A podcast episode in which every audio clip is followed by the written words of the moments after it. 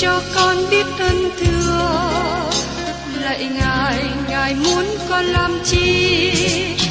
Lời ngài là sức sống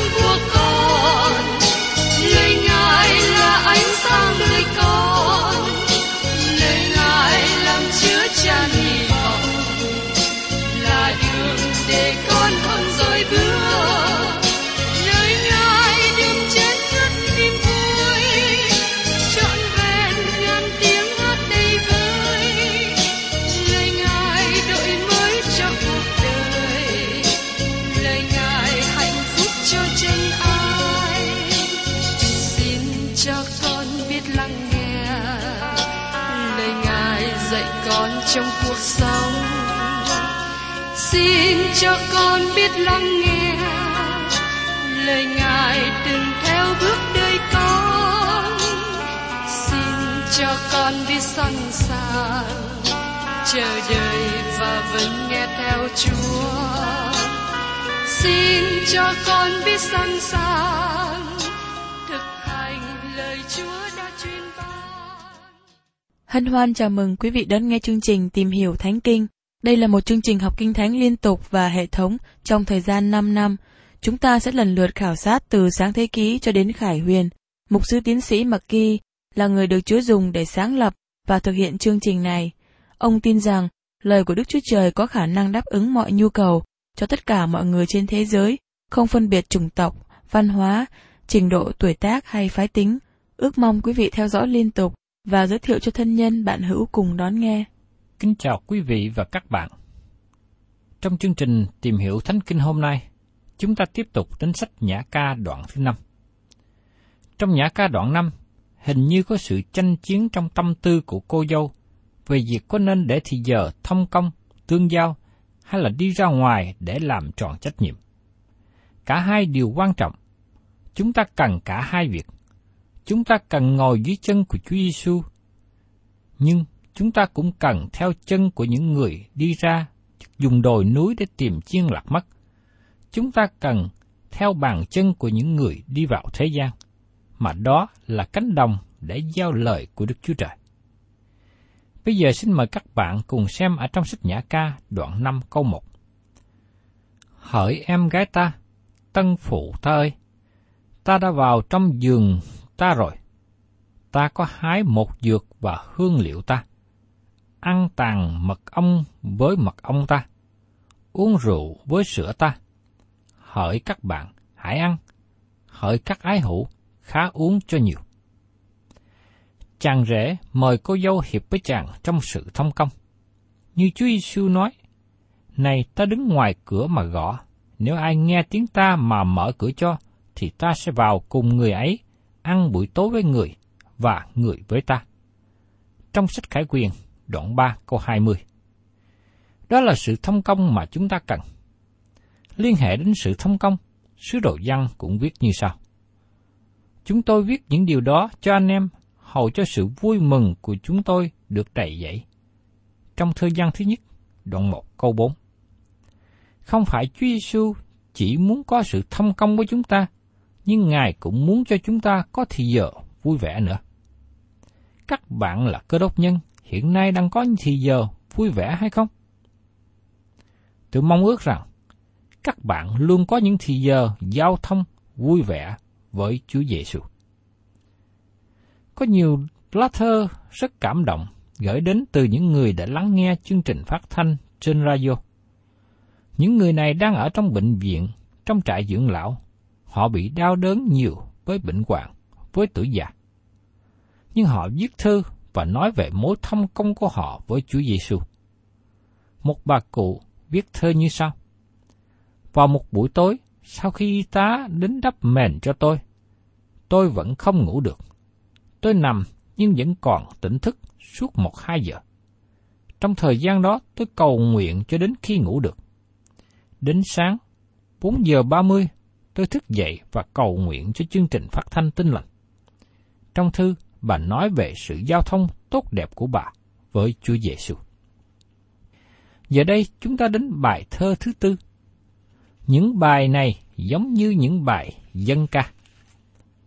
Mời các bạn xem tiếp ở trong sách Nhã ca, đoạn 5 câu 2. Tôi ngủ, nhưng lòng tôi tỉnh thức. Ấy là tiếng của lương nhân tôi gõ cửa, mà rằng, hỡi em gái ta, bạn tình ta, chim bồ câu ta, kẻ toàn hảo của ta ơi, hãy mở cửa cho ta. Vì đầu ta đầy sương mốc, loạn tóc ta thấm giọt ban đêm. Nàng nói rằng, nàng vẫn tỉnh thức, nàng vẫn còn để ý và trông chờ chàng. Tiếng của người yêu gõ cửa.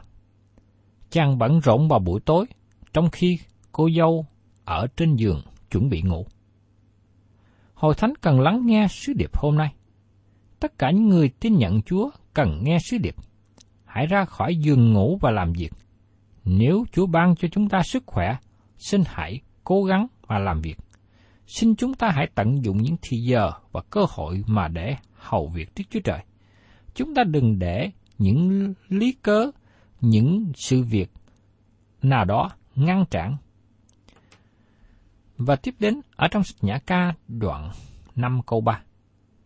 Tôi đã cởi áo ngoài rồi, làm sao mặc nó lại? Tôi đã rửa chân rồi, lẽ nào làm lắm lại? Giờ đây nàng bắt đầu lý luận. Nàng đã lên giường rồi, nàng đã rửa chân để lên giường ngủ. Nàng không muốn đi ra ngoài làm dơ chân. Đây là lý lẽ không hợp lý, không bày tỏ sự nhiệt thành. Nhưng rất tiếc, ngày hôm nay, có nhiều người vẫn dùng những lý cớ nhỏ như vậy để khước từ ở trong sự hầu việc Đức Chúa Trời. Và tiếp đến, chúng ta xem trong sách Nhã ca đoạn 5, câu 4 đến câu 5. Lương nhân tôi thò tay vào lỗ cửa, lòng dạ tôi cảm động vì cớ người. Tôi bèn trỗi dậy đặng mở cửa cho lương nhân tôi. tay tôi nhỏ giọt một dược, và ngón tay tôi chải một dược rồng trên nạm chốt cửa. Bối cảnh của câu chuyện này là phong tục rất tốt đẹp mà họ có trong thời bấy giờ. Khi một người nam thương một người thiếu nữ và muốn biểu lộ tình yêu thương của chàng, anh ta đến nhà của cô gái, anh để lại dầu thơm tại cửa nhà nàng. Khi cô dâu bận ngủ không mở cửa, chàng bôi dầu một dược ở cửa để báo cho nàng biết rằng chàng đã đến đây. Cuối cùng, nàng ra mở cửa cho chàng. Dầu thơm dính nơi tay nàng. Chàng để lại dầu thơm của sự hiện diện. Cô dâu là hình ảnh của hội thánh ngày nay. Hội thánh không có đi ra khỏi nhà bao nhiêu. Có nhiều tín hữu không có đi xa hội thánh để hầu việc Chúa. Kết quả là họ mất đi mối tương giao với Chúa Giêsu. Thật sự, nó giống như con trồn nhỏ phá hại giường nho. Chúng ta mất đi sự giao thông khi chúng ta đi ra khỏi ý chỉ của Đức Chúa Trời. Đó là ý nghĩa của việc chớ dập tắt thánh linh. Trong sách Thessalonica thứ nhất, đoạn 5 câu 19. Dập tắt Đức Thánh Linh, tức là từ chối đi đến nơi Ngài muốn chúng ta đi, hay từ chối làm điều mà Đức Thánh Linh muốn cho chúng ta làm. Tôi nghĩ rằng, nếu ngày nay chúng ta ra khỏi giường ngủ và bắt đầu làm công việc cho Đức Chúa Trời, chúng ta thấy mùi hương thơm của sự hiện diện của Chúa. Chúng ta kinh nghiệm được sự ngọt ngào trong mối thông công với Ngài. Đây là bài ca rất ngắn, nhưng nó là một ngọc châu quý báu. Và tôi mong ước rằng chúng ta hãy học hỏi hay là tận dụng những thi giờ tốt đẹp để hầu việc Đức Chúa Trời. Đừng để một lý cớ nào đó làm cho chúng ta mất đi cơ hội trong sự hầu việc Chúa. Giờ đây, chúng ta đến bài ca thứ năm. Trong câu chuyện tình yêu, vua Salomon đã đem cô gái Sunem từ địa vị thấp hèn ở vùng quê Ephraim đưa về hoàng cung Jerusalem. Trong những bài ca này, cô dâu tỏ bài về cảm xúc của cô về những gì cô thấy trong hoàng cung, về ngôi vua, về bàn tiệc của vua. Bài ca của nàng bao gồm sự thảo phượng của nàng và sự ca ngợi vua. Nhưng khi chàng đánh thức nàng và kêu nàng đi với chàng, giống như việc của người chăn chiên tìm kiếm chiên lạc mất, nàng không muốn đi ra khỏi giường ngủ. Cuối cùng khi nàng đến cửa thì chàng đã đi khỏi. Nàng mở cửa và gọi chàng, rồi đi ra tìm chàng. Đó là cảm xúc buồn rầu khi tìm yếm người yêu đã đi khỏi. Mời các bạn cùng xem tiếp ở trong sách Nhã ca đoạn 5 câu 5. Tôi mở cửa cho lương nhân tôi, nhưng người đã lánh đi khỏi rồi. Đang khi người nói lòng tôi mất vía, tôi tìm kiếm người nhưng không có gặp. Tôi gọi người, xong người chẳng đáp. Các bạn thấy là mối giao thông giờ đây đã bị đổ vỡ. Người yêu đã đi khỏi. Cá nhân tôi tin rằng có nhiều cơ đốc nhân ngày hôm nay chấp phạm một trong hai điều. Họ làm buồn lòng Đức Thánh Linh bởi tội lỗi trong đời sống của họ, hay họ dập tắt Đức Thánh Linh bởi sự không vâng lợi Ngài. Khi làm gãy đổ mối thông công với Chúa sẽ làm cho chúng ta mất đi sự vui mừng. Nhưng không có nghĩa rằng chúng ta mất đi sự cứu rỗi. Chúng ta chỉ mất đi sự vui vẻ của sự cứu rỗi. Điều này cũng không có nghĩa rằng chúng ta mất đi thánh linh. Ngài vẫn ở với những người tin nhận Chúa Giêsu. Chúng ta chỉ làm buồn lòng Đức Thánh Linh, nhưng chúng ta không thể bỏ Ngài. Do vậy, chúng ta làm mất đi sự giao thông với Đức Thánh Linh, và đó là hoàn cảnh mà nhiều cơ đốc nhân hiện nay đang có. Có một người đàn ông nói với tôi, tôi không thấy sự thực hữu của Đấng Christ trong đời sống của tôi. Tôi biết về người đàn ông này. Anh đã làm buồn lòng Đức Thánh Linh. Anh ta không đi theo ý chỉ của Đức Chúa Trời. Anh làm điều anh ta muốn, thay vì làm theo điều Đức Chúa Trời muốn. Nếu anh ta không có sự vui mừng của Chúa, bởi vì anh ta đang đi nghịch theo ý chỉ của Đức Chúa Trời. Tại đây, cô dâu mất đi sự thông công của nàng, sự tương giao của nàng.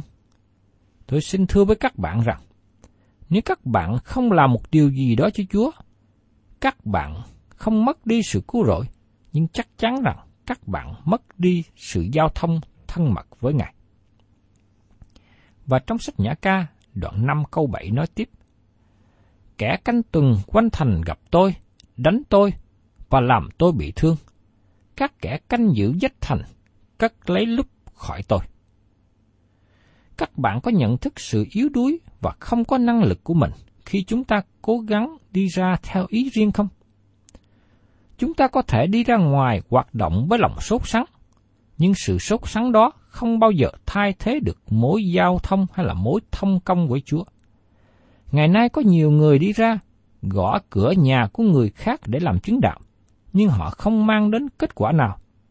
Tốt nhất là họ đừng làm theo sự sốt sắng riêng. Tôi gặp một người kể lại với sự tức giận. Anh ta không biết tại sao mà anh đã cố gắng làm chứng về tin lành cho người khác mà lại không có kết quả. Sau đó, anh đi đến kết luận, bởi vì có nhiều sự chống đối về tinh lành. Khi nghe thế, tôi nói với anh, thật sự không phải vậy. Nhưng có thể anh đã thiếu sót trong việc chứng đạo.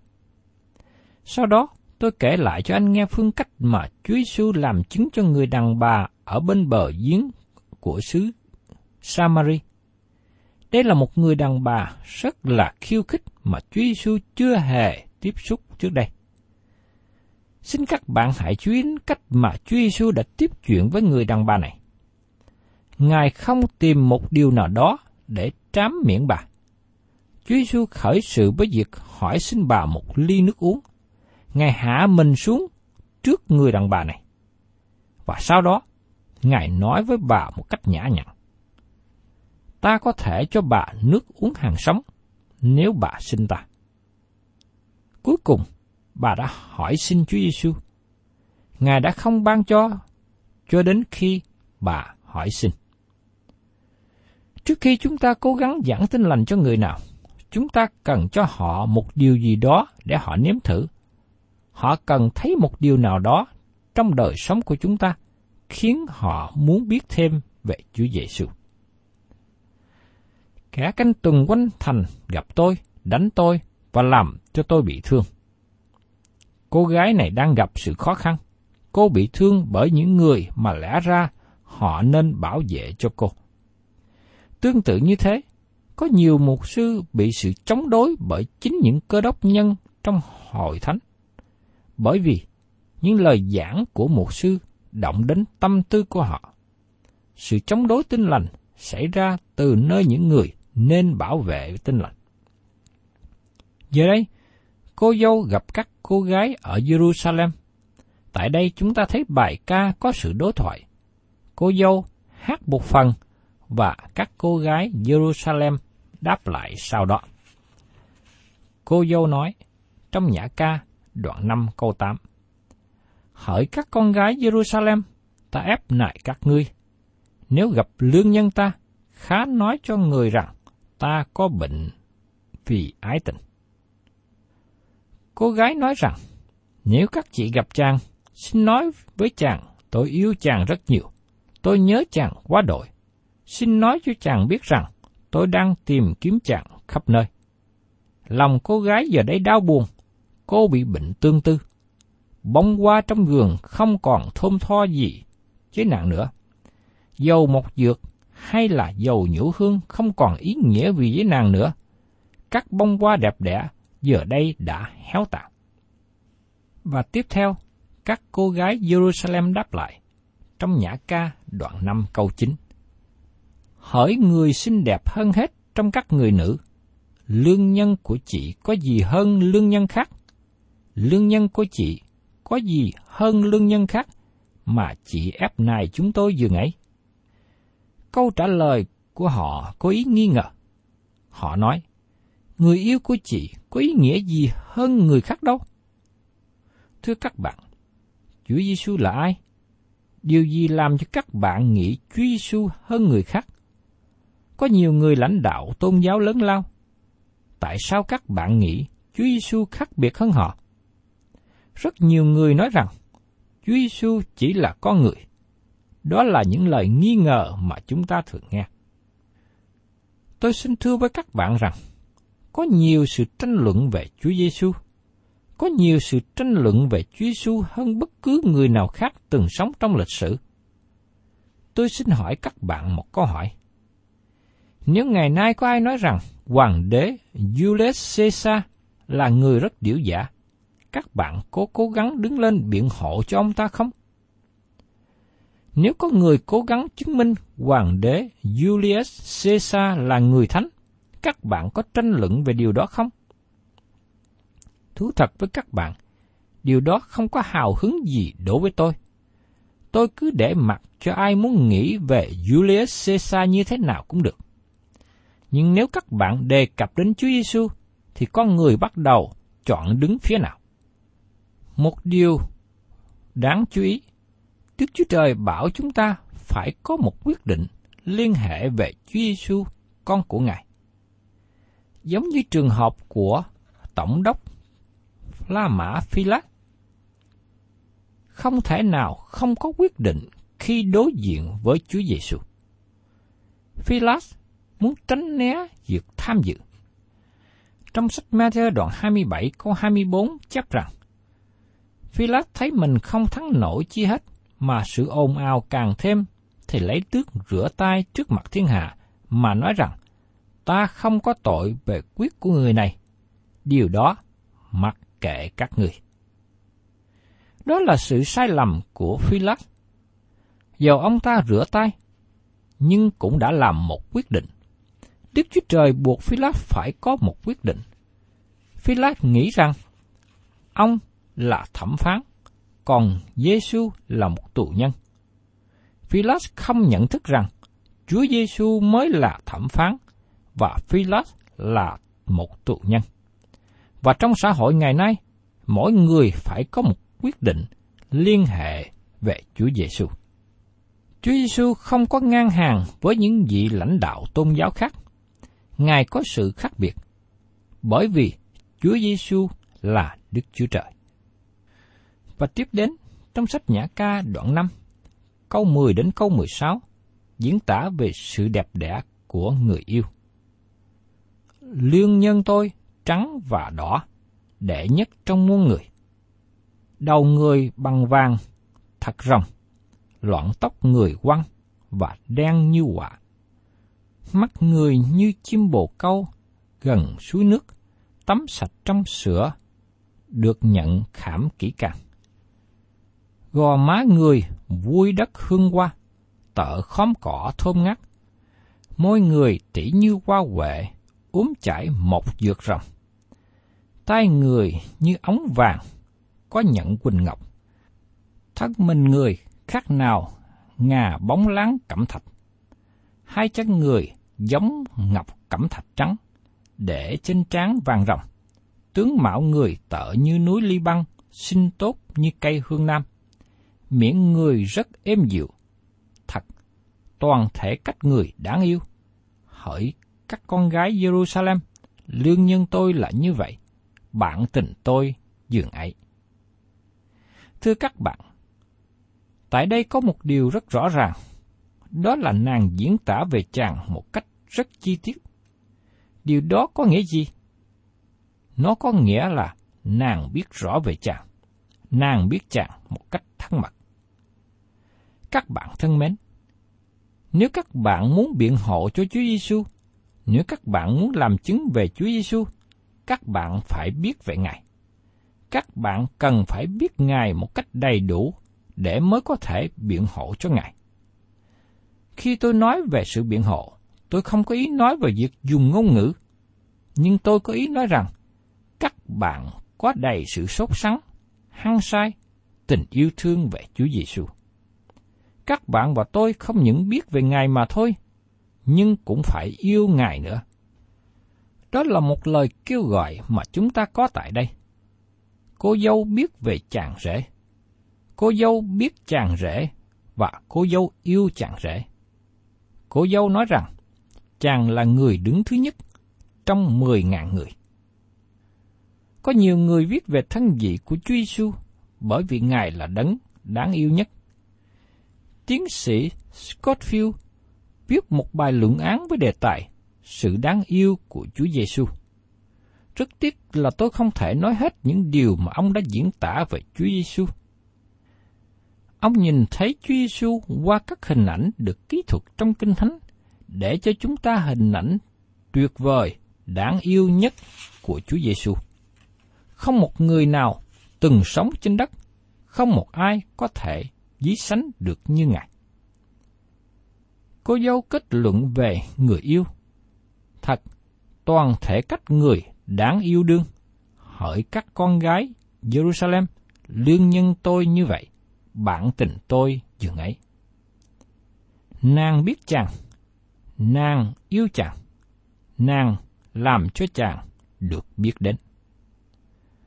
Tôi mong ước rằng, ngày nay, các bạn là những người biết Chúa Giêsu, yêu Chúa Giêsu và làm cho Chúa Giêsu được biết đến giữa những người xung quanh.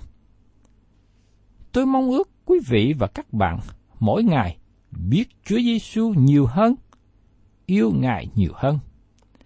Và đó là mối thông công, mối tương giao mà chúng ta cần có với Chúa Giêsu. Thân chào tạm biệt quý thính giả và xin hẹn tái ngộ cùng quý vị trong chương trình tìm hiểu Thánh Kinh kỳ sau. Chúng ta sẽ đến sách Nhã Ca, đoạn 6.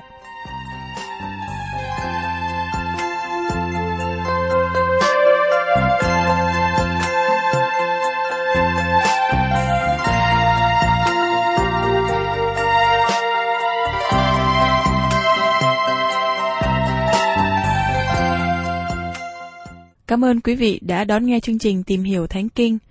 Nếu quý vị muốn có loạt bài này, xin liên lạc với chúng tôi theo địa chỉ sẽ được đọc vào cuối chương trình. Kính chào quý thính giả.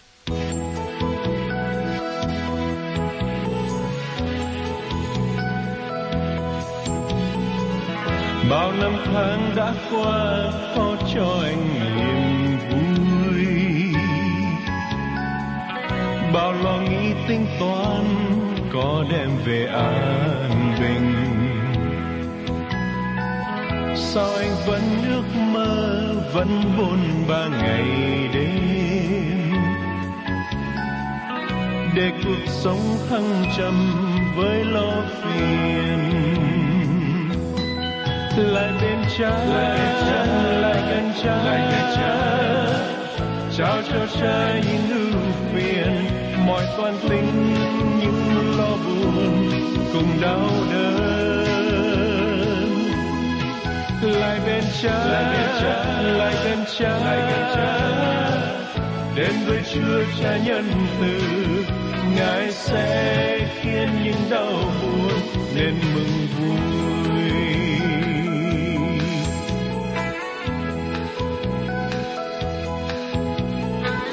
Are you tired of chasing pretty rainbows? Are you tired of spinning round and round? Wrap up all the shattered dreams of your life. And at the feet of Jesus, lay them down.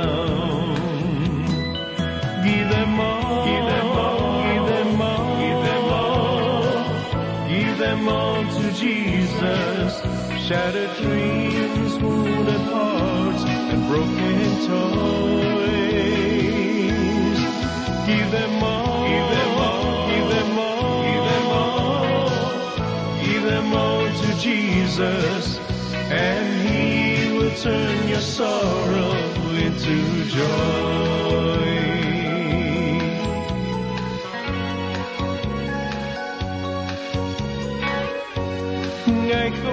Mây trời sẽ luôn rằng đường anh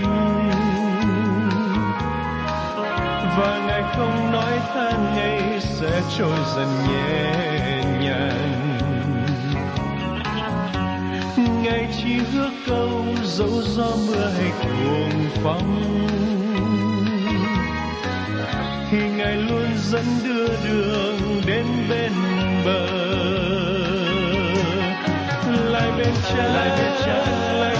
Lại gần cha cha trao cho cha những ưu phiền mọi toan tính những lo buồn cùng đau đớn lại bên cha lại gần cha đến với Chúa cha nhân từ Ngài sẽ khiến những đau buồn nên mừng vui Yes, He turn your sorrow into joy. Yes, He will turn your sorrow into joy.